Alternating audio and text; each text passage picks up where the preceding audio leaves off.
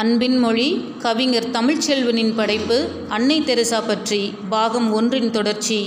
தாயே அன்று குழந்தையில் எரிந்த குழந்தைகள் அனைத்தும் உன் மடியில் சிரித்துக்கொண்டே இருக்கும் சப்தம் கேட்கிறது. தாயே அவுரங்கசீப்பையும் ஹிட்லரையும் போதிக்கும் பாடப்புத்தகங்கள் இனி உன்னை போதிக்க ஆரம்பித்து விட்டால் மதிப்பெண்களுக்காக மட்டுமே வாழும் மாணவர்கள் மனிதர்களாக வாழ ஆரம்பித்து விடுவார்கள். கல்கத்தா மாநகரில் மட்டும் முப்பதாயிரம் தொழுநோயாளி தொ தொழுநோயாளிகள் தங்கள் புண்களின் மீது மொய்க்கும் ஈக்களை கூட விரட்டத் தெம்பில்லாது கிடந்த இவர்களை அவர்கள் குடும்பத்தினர் மறந்தனர் உறவினர்கள் வெறுத்தனர்.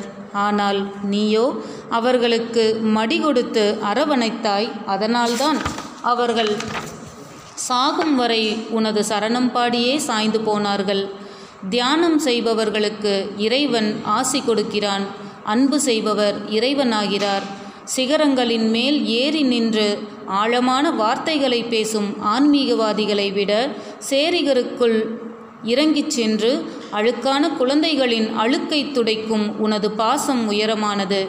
செப்டம்பர் ஐந்து ஆயிரத்தி தொள்ளாயிரத்தி தொண்ணூற்றி ஏழு. தன் உடலை விட்டு பிரிந்து சென்றார் அன்னை. சிசுபவனில் ஒரு சிறுவன் அழுகிறான். தாயே எங்களின் தெய்வமே இருள் சூழ்ந்த இதயங்களின் தீபமே அணைந்து விட்டாயா நான் பிச்சை எடுத்த வயதில் சிசுபவனம் அழைத்து வந்தாய். என்னை போன்றோர் பலர் உன்னை சுற்றி. எச்சில் மிச்சங்களை எங்கள் மீது வீசி எறிந்துவிட்டு தானம் செய்துவிட்டதாக பெருமிதம் கொள்ளும் மனிதர்களுக்கு மத்தியில் என் விரல் பிடித்துக்கொள் என்று உன் சின் சுண்டு விரல் நீட்டினாய். சிசுபவனம் வரை உன்னை பிடித்துக்கொண்டு நடந்தேன். இன்று உன்னை நேசிக்கும் பலர் என்னை தேடி வருகின்றனர். எனது விரல்களை தொட்டு பார்த்து அழுகின்றனர். தாயே நீ ஊட்டிய சோறு இன்னும் சுவையாக இருக்கிறது என் நினைவுகளில். அடே இறைவா இயற்கையின் எச்சமே எங்களுக்கு சோறு ஊட்டிய கைகள் எங்கே? தள்ளாத வயதிலும் என்னை மருத்துவமனைக்கு தூக்கி ஓடிய கால்கள் எங்கே? சொர்க்கம் இதுதான் என்று தெரியாத வயதில் அவர் மடியில் கண்ணயர்ந்த நாட்கள் எங்கே? அனைத்தையும் நினைத்து பார்க்கிற போது என் இதயத்தில் நிரம்பி வழியும் கண்ணீரில் தாகம் தீர்த்து கொள்கிறது எனது வயிறு. தாயே ஆனந்தத்தில் என்னை அதிகம் மழ வைத்தவளே இப்போது நீ எங்கிருக்கிறாய்? உனது புன்னகை பார்க்க வேண்டும் எனக்கு.